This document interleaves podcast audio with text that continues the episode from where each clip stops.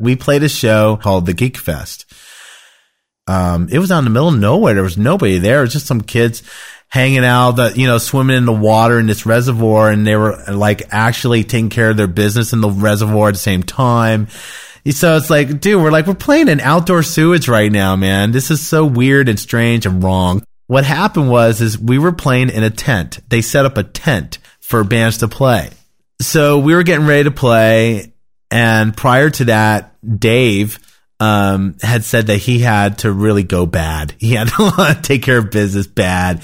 All they had was a porta potty. And he was like, dude, there are people who are like letting go of the loaf out in the reservoir. I'm not doing that. So he's like, I'm going in the porta potty. And so he went in there and he's like, dude, I went in there and it was like a mountain of bad. Just a mountain of bad.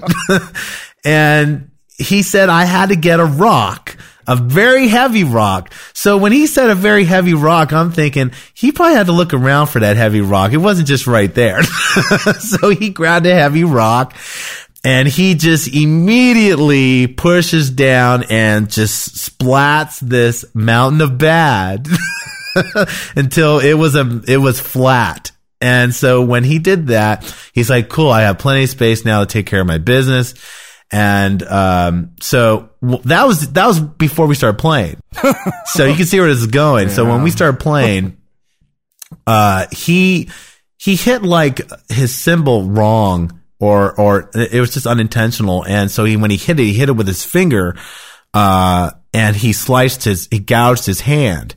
And so when he gouges his hand, all his blood starts like splatting, you know, all over his drum set and all over him. You know, I think people, the kids who were there were probably thinking, geez, man, this guy is like playing drums so hard. He's bleeding now, you know? And so when we got done playing, I mean, I look back and Dave, Dave was wearing shorts, you know, for the occasion, the occasion, right? And, you know, all I see on his shorts is just huge splashes of blood. you know, so he had to tape up his hand. He used duct tape to tape up his hand. so, um, yeah, that was a really funny show. You've been listening to Mig, also known as Miguel Kasai, from his days back in his band Left Out Lamont. Today on Music Live Radio, we talked to Miguel Kasai about his love of music, his previous bands, his brief hiatus from music, and his triumphant return in his current projects. So, without further ado, Miguel Kasai. I actually got started in music because my family, both my mom and dad's side, are very musically oriented. I came from a quite amount of relatives, uncles, and cousins who were musicians, and so they they pretty much um, you know planted the seeds for me early on uh, like when I was about as far back as like five years old. And I used to go to like, uh, I used to be taken to family get get togethers, you know, for like holidays and such. And so when that would happen, our uncles would be playing their guitars and singing and, and I was always into that. So, you know, it just kind of struck me immediately. And, um, I just knew that from five years old, I started playing my uncle's guitar. I was instantly taken by it and I instantly wanted to just, you know, play with it and get to know it and really, you know, find out more about it. And it never went away. That was it. It was like it was a done deal. And, and, uh, as far as the singing goes, the singing, uh, I always make a joke of it in light saying that, you know, singing started the minute I came out of my mom. You know, the minute I was out of mom's, that was it. You know, I was ready to hit, hit the notes and, just, you know, carry a tune no matter how loud and how crazy it might have been. And I think it really shaped itself when I was in kindergarten. Uh, my teacher used to have us sit around on pillows. She made it a point to always have like a song that she'd want us to like sing along with her. And the song, and it was called Hello Dolly. And I was totally taken by it. And, um, believe it or not, I do recall that my teacher, you know, really was quite surprised how enthusiastic I was when I was singing the song. She, I do remember that her saying like, well, it seems like Miguel really likes to sing. And I was always doing that at home. And there was even a point where my mom bent down and looked at me and held me still for a moment and said, you know, I could set you up with a special place, you know, for you to really sing if you'd like to do that. And I was like, nah, I don't want to do that. you know, why do I want to do that? That's like, you know, at a five, six, seven year old kid, you know, that's just not something you're thinking. You're thinking like, it's just fun to sing or it's just fun to just kind of have fun with your voice. And, uh, so I, I regret, you know, not seeing where that could have went. But at the same time, you know, I'm so happy with the decisions I made, uh, to, to become the singer that I am so far. You know, music is, it's so organic. It is organic. It's, it's spiritual. It's heartfelt. It's, it really is like the core of a person's emotions. And there's just, there's no way you can write a song and perform it. And if there's no feeling in that song, whether by time you are rehearsing it or by time you are performing it, if there's still no feeling in that song, to me, that song has no life. It's never been alive. It's, it's, it's still, you know, you didn't groom it. You didn't groom it to become alive. It, that's just it. You know, music, it has to be real. It has to be alive in order to be you know, uh, fully appreciated and, and to be fully touched. And if you don't have that, if you can't emote that in any way, um, get someone else who can or figure out how you can. I f- get so touched by the songs I write, um, before anyone hears them. And that's when I know that I'm onto something. And I really enjoy listening to the songs I write. Uh, and I don't get me wrong, I like listening to all music, all different types of groups and artists as well. But I enjoy, I look forward still to hearing what I've created.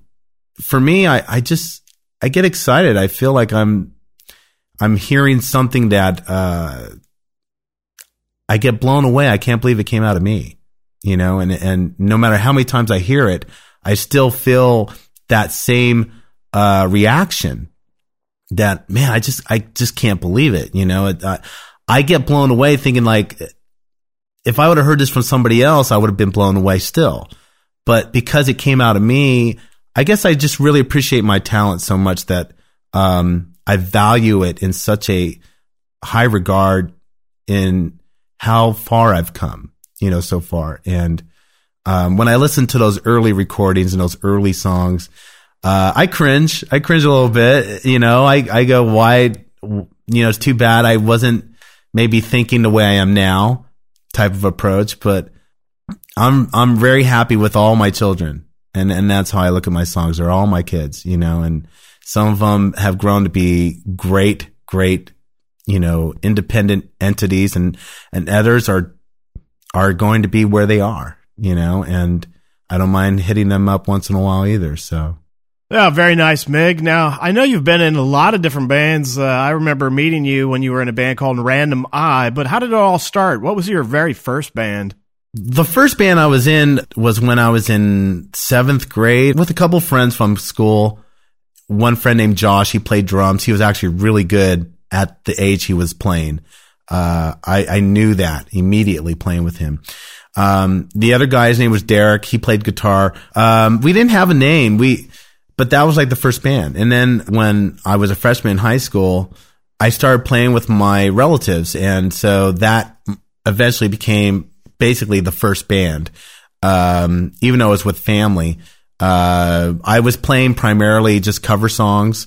So I was learning like 50s, 60s and some 70s covers, um, which I had never done before. Um, so it was a whole new experience for me. And so uh, the band went through a number of name changes, but eventually settled with Sound Exprezz with two Z's at the end. And um, played for a long time with that band. Uh, and then um, I ended up uh, forming my own band for the first time once I left that band, and that band was called Rival. And um, it was a three piece and just straight rock. Um, it was material that I wrote for the first time, it was like, this was the first band I started. It was the first band that I decided to start writing songs for. Um, and we had, there were some covers in there too. Um, and then eventually brought in a, a, fourth person for another guitar sound. And and that was fun. I really enjoyed it. It was very liberating. It was, it was, it was great to have the opportunity and the confidence to want to pursue my own thing. Um, from there, went into a band briefly called Threshold, and the band was a four piece, two guitars, bass, and drums. And again, I, I, I didn't form the band. It was just a collaboration that t- kind of took place. I was kind of looking for something different and I came across this guitar player who lived in Marin and he was very well off because of his parents. And so he had a lot of equipment. I came across, uh, um, a, a, friend of his as well who played guitar, but he decided to play bass. And then there was this drummer. And so we formed and then we played for like maybe three or four months. And that was it. And, uh, then I moved on to Random Eye, which was the, the next big band, so to speak. It was kind of weird because, um, I, I knew the drummer. His name is Frank and him and I had kind of known each other a bit and played a little bit. And so he's like, yeah, why don't you come to the studio? I'm playing with a bass player and a guitar player and, you know, and you may want to jam. I said, cool. So I just came down there to the jam. I didn't think about trying to form a band or anything yet. Um, at least not with them. And so I listened to what they were doing and then I played them some of the tunes that I came up with. And so, uh, I left and then he calls me and says like, Hey, you know, you want to, you want to come back down and play again? And I'm like, yeah, okay, we could do that. And, um, eventually we, we found ourselves, uh, interested in playing together more. And then it became a band. And so then it became Random Eye. Um, then after Random Eye was Left Out Lamont and Left Out Lamont definitely was a pinnacle point in, in my musical career. Um, this band just was like a juggernaut. It just became like a, a full on, you know, beast of its own just because I had never played uh, so much in any bands prior to that and haven't still since. You guys played like 150 shows or something like that, isn't it? It was definitely, you know, close to the 200 mark and uh and we were together from 98 uh, until 2001. So in three years, we, we accomplished that many shows. It was an amazing thing. Uh, it was, to me, I, out of all the bands, uh, that band really was, uh, probably the closest I've come to feeling what it would have been like to be a working band, you know, and to, uh, but obviously struggling at the same time, you know, and, uh, being locally unsigned and, and, um, just doing it all on her own. So the, those other bands that you're in, Rival and Threshold and even Random Eye, those were more of a hard rock and metal type of band. So Left Out Lamont was actually quite a, a shift in musical direction. You were playing more power punk, pop punk um, rock. Yeah, no, it, it, you know it it was uh, interesting because I made a decision to sing a different way. I had been singing a certain way for all the bands prior to Left Out Lamont, which was, you know, a very rock oriented type of vocal and, but very soulful. And I kind of got burnt out. I don't know how else to describe it. I just got burnt out singing that way. I just, maybe it's because of the times of music, maybe music of, of that type of genre, or maybe that type of singing style wasn't just in vogue anymore, or, uh, it lost its luster. I don't know um, but somehow it triggered in me to feel like I, I don't want to sing that way anymore. I'm actually not interested in that. It, I was turned off. So, um, I became very influenced by a lot of the, a lot of the, the punk and power pop punk type of scene that was going on. And it was, it was a whole new ball game. It was fun. And I just felt like that's what I want to do. I want to sing fun things. I want to, I want to get away from the whole serious approach, you know. I wanted to just make it really light and entertaining. And I thought, well, it'd be awesome if that could be possible in a band, you know, and other bands have done it. So it's possible. It's just, it, can it be possible for me? Um, and whoever I'm playing with, will that happen? The sound was definitely like a power pop, uh, with a backwash of punk, you know, in there. And I'd say we, we were probably on the lines of, a Green Day type of fashion, you know. Um, basically just short and sweet, straight to the point. Uh, songs were no longer than three and a half minutes tops. um, usually between two and a half to three minutes long. Uh, we would play like in 30 minutes, we could play like maybe 15 songs if we, if we really wanted to set it up that way. Um, and we were very much in the pocket. I, I think the, the musicians I was playing with were the, were the most professional and the most strongest in their talents, uh, independently. And, uh, it was the most professional sounding band because of it. Showtime is so wrapped up. See us sitting right next door. Mr. Fraser says pop quiz, but I'm on cloud nine. Candle corner, I looking. Paper face down on my desk. 45 minutes for a break.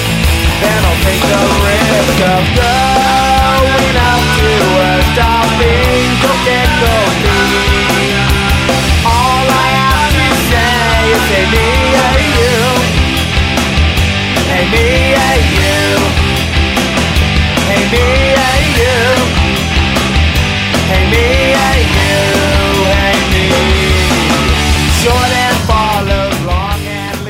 So, who are the members of Left Out Lamont, and how did you guys all hook up? Uh, the members were Dave Madole, or as he still lays claim to, that's Dave One Take, One Take Madole, and uh, Josh uh, Almond, uh, like he says, like the nut. Later, his nickname ended up becoming Gub, but I met Josh first because Josh and I were in a band called Random Eye, and he played bass. By the time Random Eye broke up and before Left Out Lamont was formed, he had mentioned to me because him and I worked together. We worked in the adult merchandise area or uh, industry, and um, he said to me, "He's like, you know, I'd love to like just do a power trio someday, you know. So let me know if you want to do that." And I had always been playing with two guitars, bass, and drums pro- at, until after Random Eye. So I had never really put the time into playing as a power trio. It was briefly in the beginning with Rival, but it soon morphed into a, a four piece. So I had never really given my due to know could I, you know, be the all around guitar player? Can I do that and maintain that? And would I be into it? Would I be having fun with it? So, you know, he kind of piqued my interest on that. And so we, we decided we were going to look for a drummer. And so we went through, uh, only a couple of drummers before we came across Dave. And then what was interesting about Dave is that he was in a band called Abandoned Blue, uh, which Random Eye had played some shows with, not many. So I knew Dave already, but we didn't really know each other personally.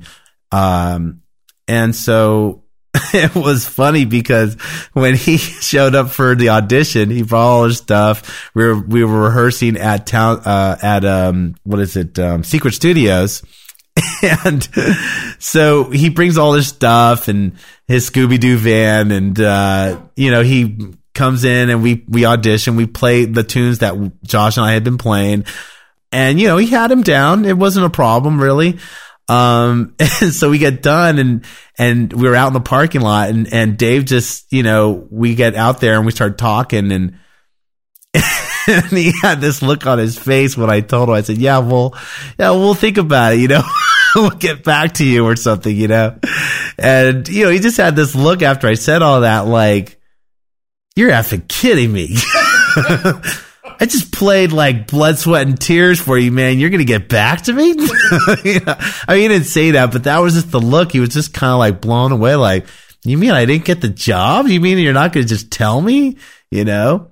So that was always like a, a joke we always used to bring up once in a while when we were playing together. You know, he's like, you know, yeah, he didn't even take me in on first try. I had to wait, just like everybody else. So, had you auditioned any other drummers? Well, we had a drummer that we auditioned just before Dave came in, and Josh and I were just blown away. We just were so into having somebody who was into what we were doing, and he really showed it physically, you know, in such a way where we were like, man, we got to just work with this guy. And, but unfortunately, he lived somewhat far and he was not so blown away by our tunes. He, he thought they were great, but it wasn't really what he was looking for. So we were bummed. And I think by the time Dave came in, you know, we were still going through our, our aftermath of the bum session, you know, Yeah. so, so we really couldn't admire Dave's performance and, and, you know, give him the praise that maybe he should have had that first time out.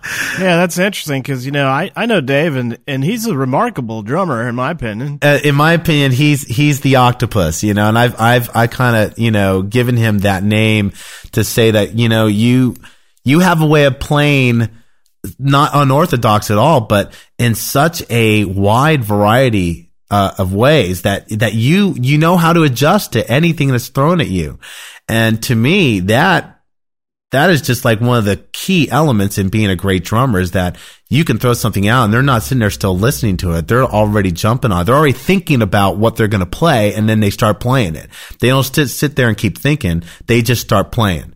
And that's him. You know, he, you, he's just, you know, on the ball. He can be last minute. Um, and he's dedicated, you know, he loves his craft. Um, early on in Left Out Lamont, Josh had done a little bit of vocals with me in Randomize, so I knew he had, you know, potential to sing more possibly. And so I'm glad that he pursued it. He actually told me at times where he's like, you know, your songs are just, uh, the songs we play are just, uh, they lend themselves so well to vocals.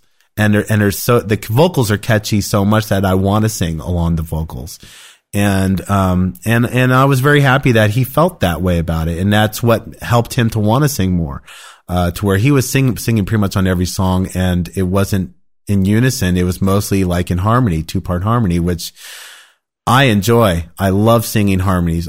Yeah, it sounds really good. How how did Josh get uh, the nickname the Gubna? We were on the road and I think, I think we were talking about how Josh, you know, has this natural instinct to want to organize things. You know, like he, he loves to make sure that the equipment is loaded in correctly. The set list is already ready to go. Um, so he, you know, he really had that type of attention to detail. So Dave just kind of said, "Yeah, you're like a you're like a governor. You're like you're like a government or something. You know, you're just you're all about trying to you know keep everybody intact and you know and, and keep everything all you know straight and narrow and you know you want to address things in an appropriate way. You know, it's kind of like you're the CEO type of dude." And so you're like a governor. You're like a governor. Then right afterwards, somewhere in there, we start saying, yeah, nickname Gub. You'll be gubbing it, you know, and, uh, you'll be gubbing talk. And, uh, you know, you carry a briefcase and you'll wear a suit and tie and every show we come to, you'll make an announcement. you'll do a PowerPoint presentation or something, you know, it's just, so we just kind of hammed it up after that. So that's, that's where the Gubna come from. Yeah. How did you guys come up with the name Left Out Lamont? I started to think about names that come from either a phrase or come from a movie title or TV show or or from a book. Um, I didn't want to use just my own imagination because you know sometimes you you don't really come up with much, you know, so you need some type of influence. So um, I was influenced by an, a couple of bands that had been making a name for themselves. There was a band called Seven Mary Three, which they they came out during the post grunge era, and um, they quickly faded. But uh, the name I remember because it was a response from a TV show called Chips, and so one of the cops would say Seven Mary Three as kind of like a code. And so they took that name and I, and, and because I read the story about them. And so that's where they came up with the name. So I started to think about some, some of those types of codes or phrases from TV shows or movies and think, yeah, that would be cool. So one of my favorite shows is called Sanford and Son.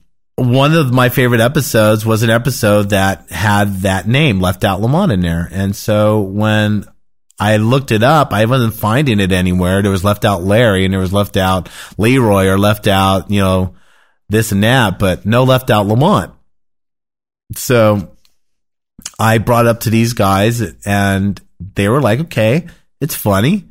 Um, it, it's easy to say. It's correctly spelled. Um, it's a little long. It seems like left out Lamont, you know, that's a lot to say but we went with it we knew like we could, you know, uh, acronym it with an LOL. Early on, it was just the name.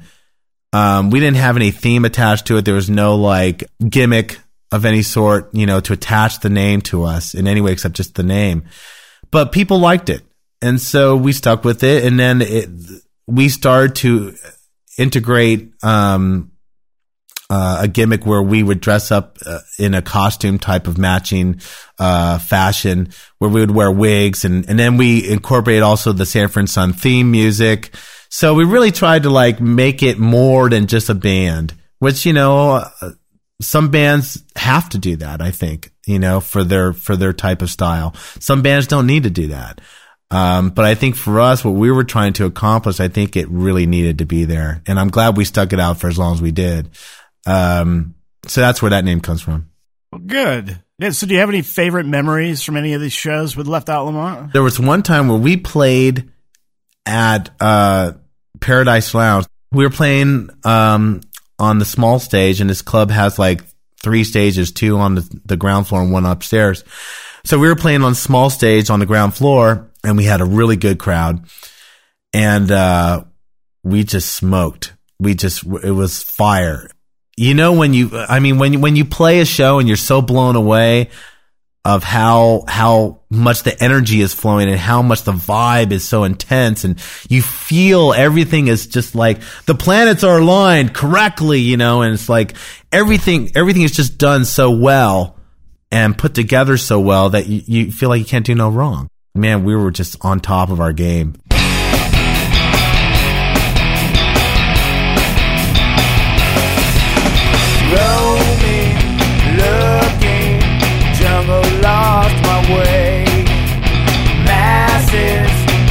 purchase, ceremony days. Tugging and they no sleep. Sherlock Holmes was not feet. Desperate learned that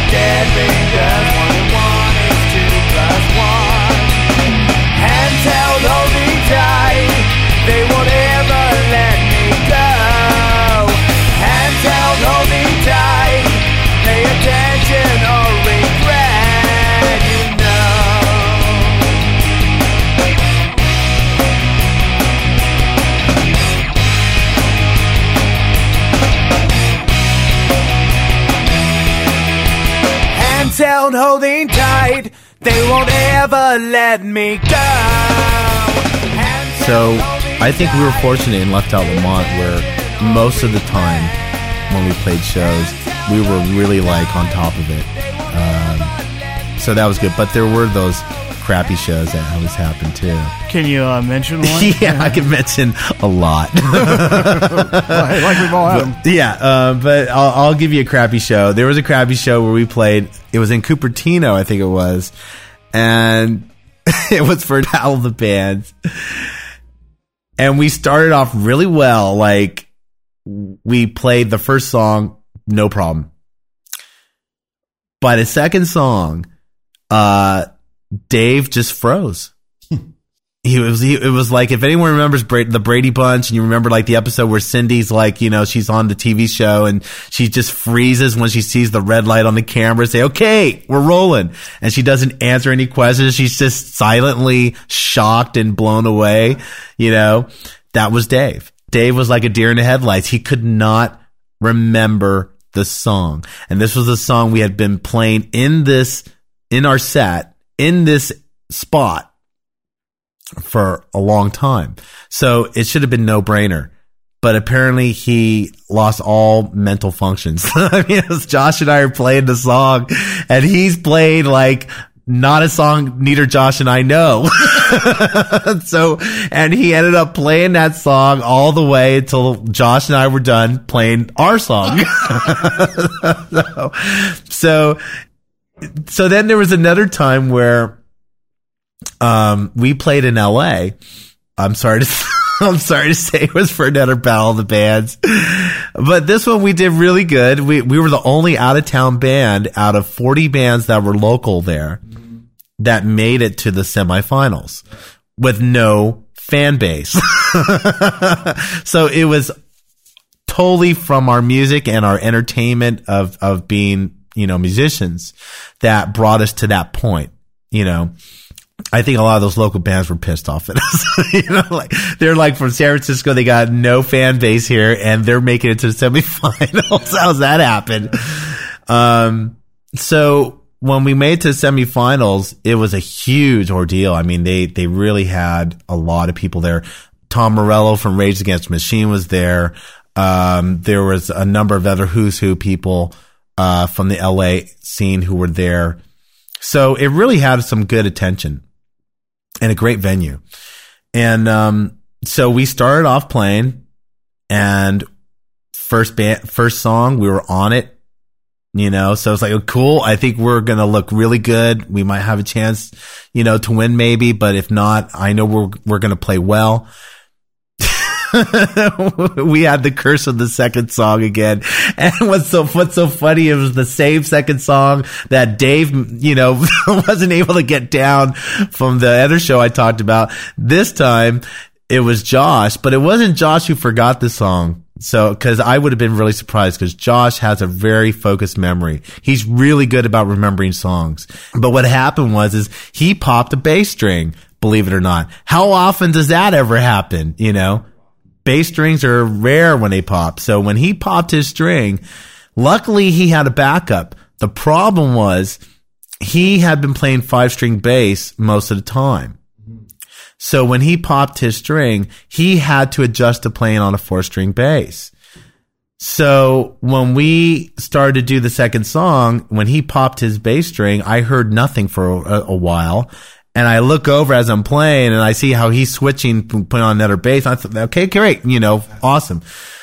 But when he jumped back in, he was hitting some bad notes and, you know, and it wasn't his fault, you know, but it, that's just the way it went down. So we lost the momentum we had people up at the front of the stage and it was a good crowd. But the minute that happened, it was over. You know, we, we fell to the wayside, you know, with our, with our status. So, uh, so how did Left Out Lamont actually end? Left Out Lamont didn't end with just the three of us. What happened was, is Josh, uh, decided to bow out because we, you know, he felt that he wanted to pursue the band in, in a more toned down way, meaning like not play so many shows. And, and Dave and I were very much into playing more shows. We were like, Hey, let's keep this going. You know, we're going strong. We have all these connections and, you know, um, so we just, you know, kind of started to, you know, split off in different directions and it was just a natural thing. And, and I still feel it's great that Josh was honest with us when he decided that's how he felt. And, and Dave and I at the time,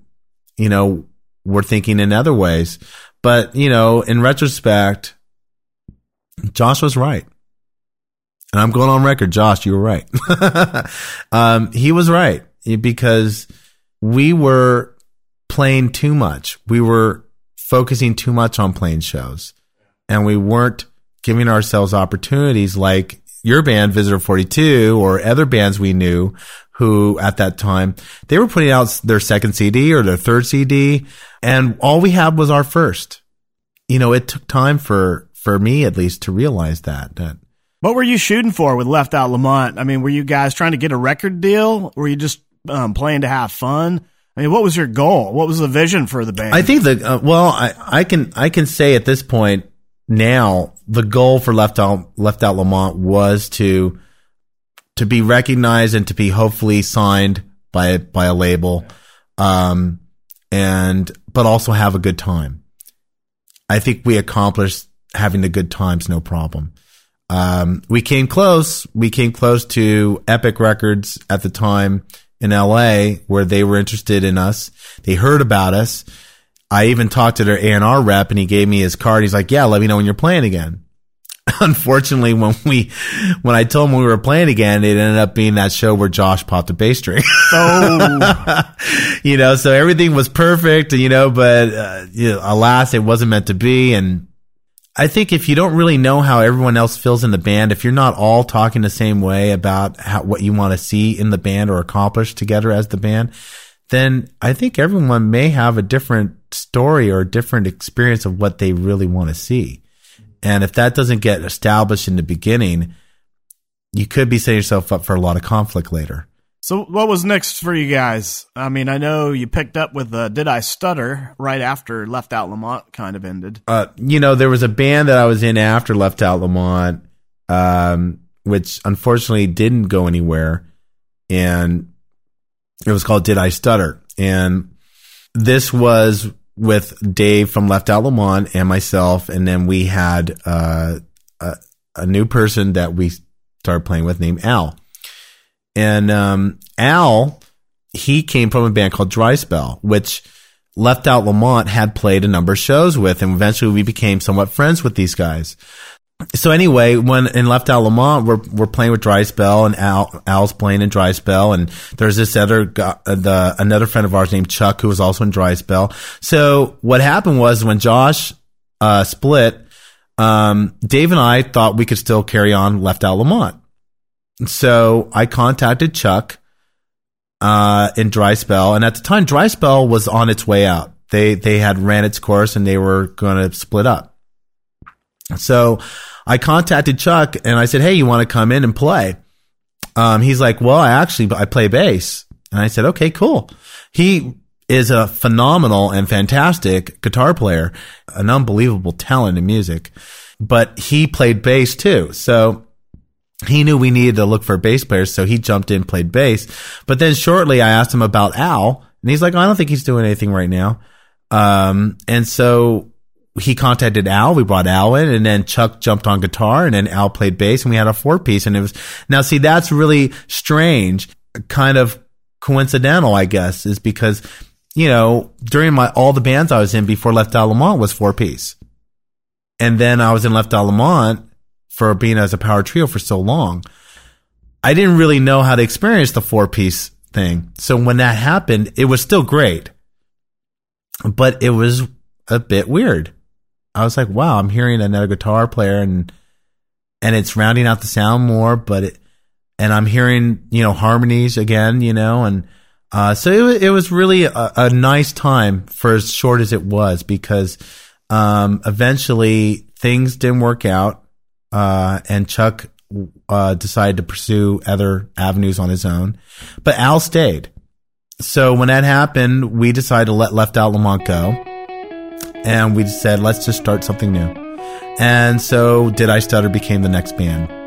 It's possible to be somebody else for a while. Taken to extremes, didn't know for a while. Bringing discomfort, you were hoping for a fight. Pick her up, coming back, don't expect a good night. Impatient decision, good night. Convincing you, listen, good night. Impatient decision, good night. Convincing you, listen listen good night.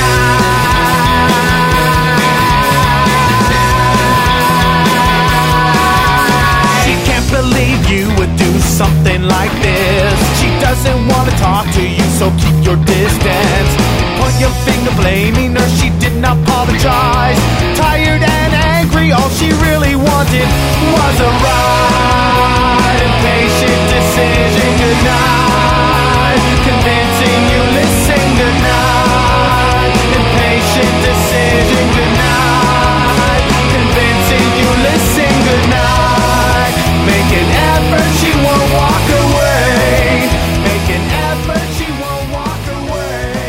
uh, this band had a lot of potential. I'll just say that had a lot of potential but um, there were obstacles that came in the way. Um, and it wasn't wasn't it caused the band to not go anywhere. I mean, we played like maybe three shows prior to these obstacles coming in, and um, they weren't even publicized by anybody. They were just like throwaway shows that we thought, well, let's play like maybe some places, not let anybody know about them really, and just kind of test the waters and get used to playing live. And uh, that was it. After that band, I didn't want to be in a band anymore. I I I was done. I I I was tired. I I felt um I just felt like uh I didn't want to be a part of music. I just you know, as far as being active. I just I didn't want to say I was retired from it, you know, um but I just just need to take a step away from it for a while. And um when that happened, I found myself really uh, finding interest that I had never put any time in when I was so active in music. And I think all musicians have that. I've found so many musicians who, uh, because they don't, they don't, they're not active anymore in music, but what they do now is they go into video or they go into audio, you know, or a combination of both. So I find that interesting, you know, that, uh, and, but I think it's great because music and visual, uh, and qualities, they go so well together. They're a marriage. It's, it's movies, you know, and I think that's, that's what happens. Music videos, you know, so I think that's what musicians always thought about doing maybe at, at some point is, yeah, I'd love to be able to work and do music and video at the same time and, um, have a good marriage with that. And so I found myself doing that and I was enjoying it. I was loving it. Um, I did a number of video projects just for myself, and then I did um, a couple video projects for other people. Um, one was a wedding for the first time, which was a lot of fun. Recently, did um, a video project for uh, a documentary on my elementary school last year, which was awesome. And a lot of other things just started to kind of come into my life that I started to pay attention to, and I started to focus on. And for years, I I was always doing just like namby pamby jobs the, the, like any musician who struggles and who wants to make something of themselves as a musician, they're never going to want to get the great job. The minute you get the great job, that's the end, is what it's always been said. You know, the minute you give in to the man, you let go of who you are. You know, and uh, there's some truth to that, I think. You know, um, but it also depends on how you make it become part of your life. You know, you still have choices so I had always had just penny ante jobs um, that paid like minimum wage. So I never had any money, but I always had plenty of time to play music. So, you know, that was, I had the best thing going for a while. Um, but then once I stepped away from music, uh, I started to realize, you know, I want health insurance. I want benefits. I want good money. I want my own place. I want to know that I can get pay raises, maybe. Uh, I, you know, I started to think about my future. I started to think, you know what, there's nothing wrong with still having fun, but, you know, why don't you protect yourself and make sure you're well grounded with having fun? And, um, so I started to, I, I ended up going back to school, um, and I started to pursue, uh, education towards working in the corporate world. And I was able to get a job in the corporate world, working for a law firm downtown San Francisco it's really so funny because I had only done industrial warehouse, non corporate work for all my time in employment. And then all of a sudden I was so anti for so long. You know, as they say, nothing's forever and never say never. So, um, I found myself working for the man and, and I'm totally fine with it. I love it. You know, I, I'm, I don't regret it at all and I got married and, uh, I'm very happy and thankful and I'm, I love my wife and I'm so happy with her. Uh, she's been so instrumental and so inspirational to me. And I found so much more out of life that I'm so happy about. And, um, I'm really glad that, uh, where I am today is where I am today. Well, after a little break, now you're back to doing music and i know you've took that whole did i stutter album that was recorded that didn't really go anywhere and you're uh, relaunching that under a new band name. You're also collaborating with me in a, in a new band.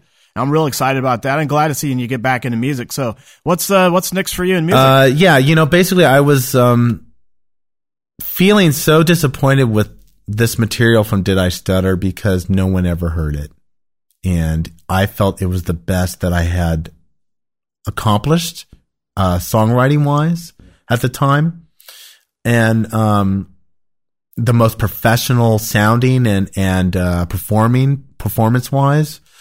I thought it, it it was all there, and it'd be a real shame to just like close it up and put it in the vault and just say, okay, well, there's another memory, you know. Maybe once in a while I'll pull it out and play it.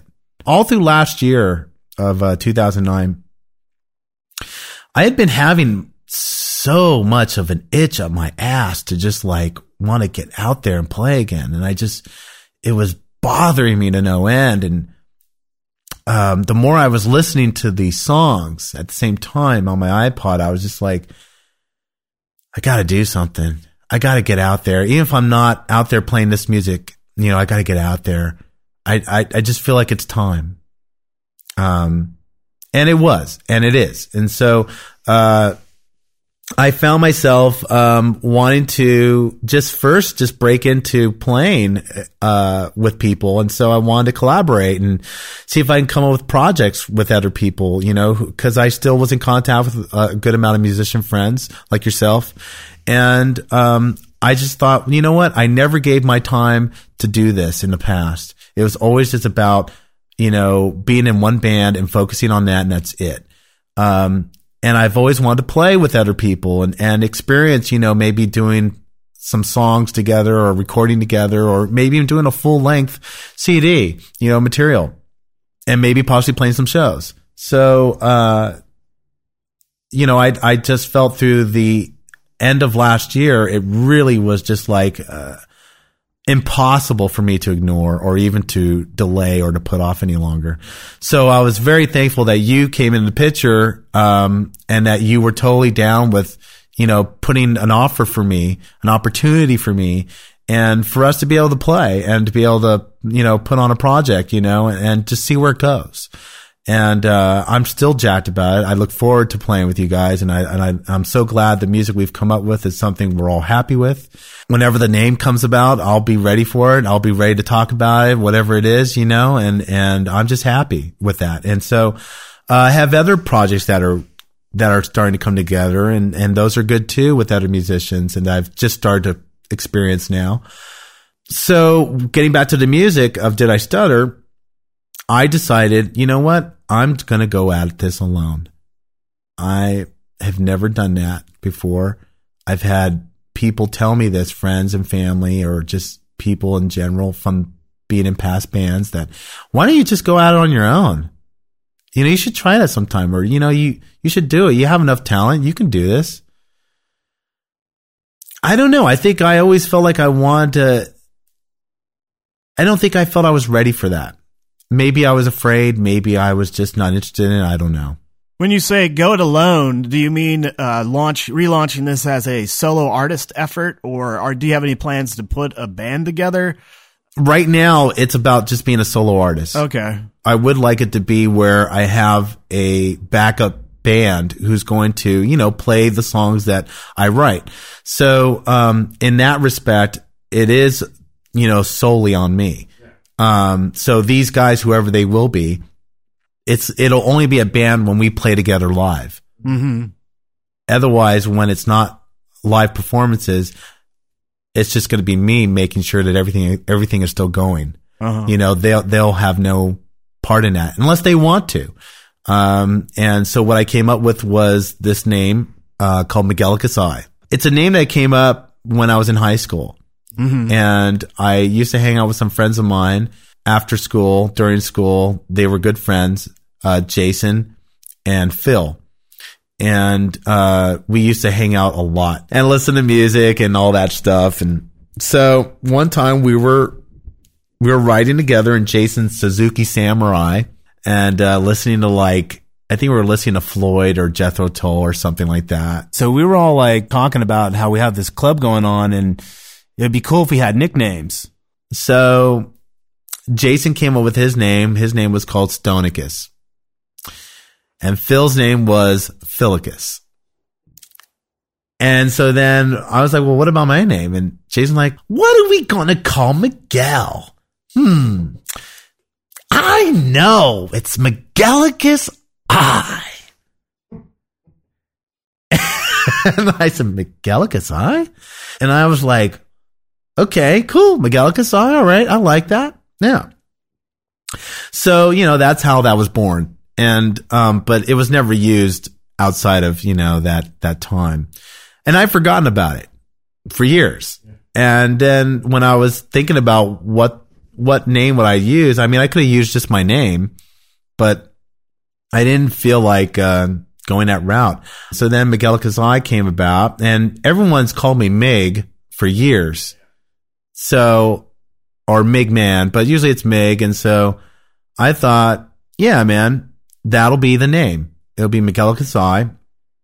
And then people, you know, who already know me call me Mig anyway. So it really, it helps, I think, and connects well with this name. I decided to, uh, put something together for myself. I have, uh, a number of websites that I'm part of. And then, um, what am I going to do with music? I didn't have any music yet. So I was thinking, well, I'm going to use the music from Did I Stutter? And, uh, that'll be how Megillah will be heard and be recognized. And at the same time, this music will finally be heard. And so far, this music is being heard a lot and it's being received and, uh, responding well positively.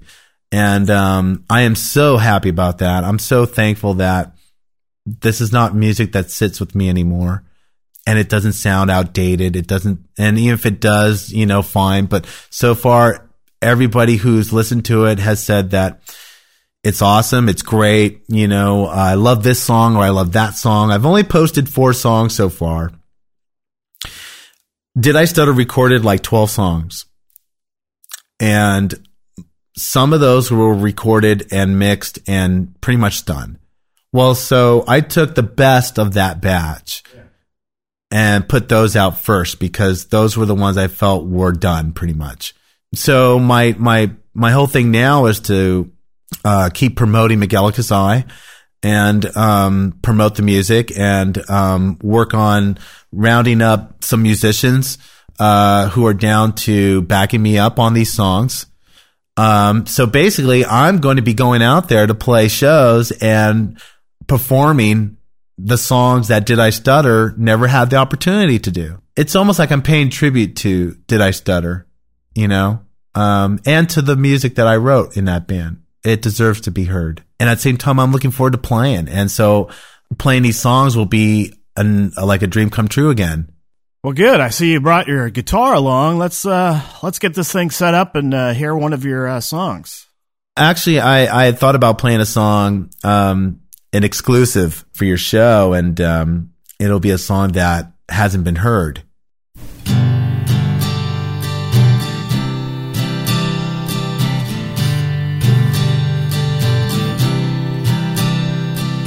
Woman who is so. She has a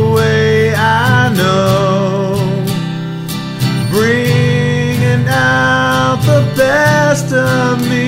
It shows. Entertaining her is such a treat for me.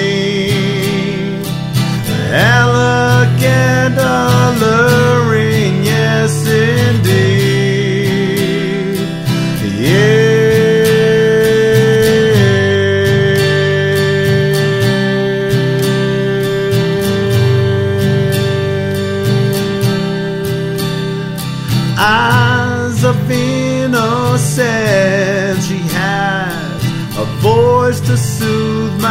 Soul gaze upon a beauty star roll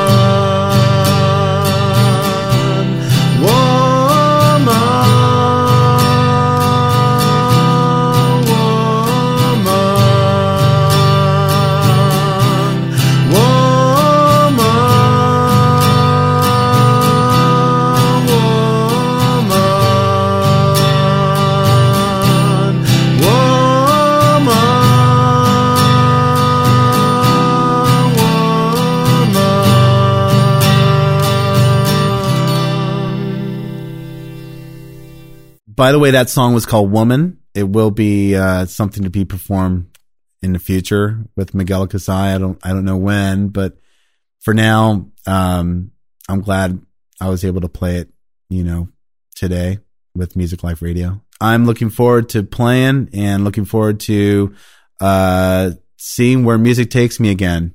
My hope is just to be happy, and that's the first thing. Um, I want to be happy and I want to have a good time. And if I can't enjoy being happy and enjoy having fun, uh, along with all the other serious parts of, you know, the music, then I know it'll probably be time for me to let this go. About making it in music or how some people say, uh, yeah, I want to succeed. I want, I want all that fame, fortune. It's like, you know, that's extra, man. The real success is you're still playing and you're still writing and you're still enjoying all that. And, um, that's what I want. I want to continue to feel that way. Well, good. Thanks for coming down, Mig. Playing a song. No and, problem. Thanks for having me. And hanging out, telling us some good stories. That's Miguel Sai, formerly from the bands Did I Stutter, Left Out Lamont, Threshold, Rival, among many others. We're going to go ahead and end this episode of Music Life Radio with a song from Miguel Sai called Hole. Open eyes, I will never lie, but it touched me fever in disguise.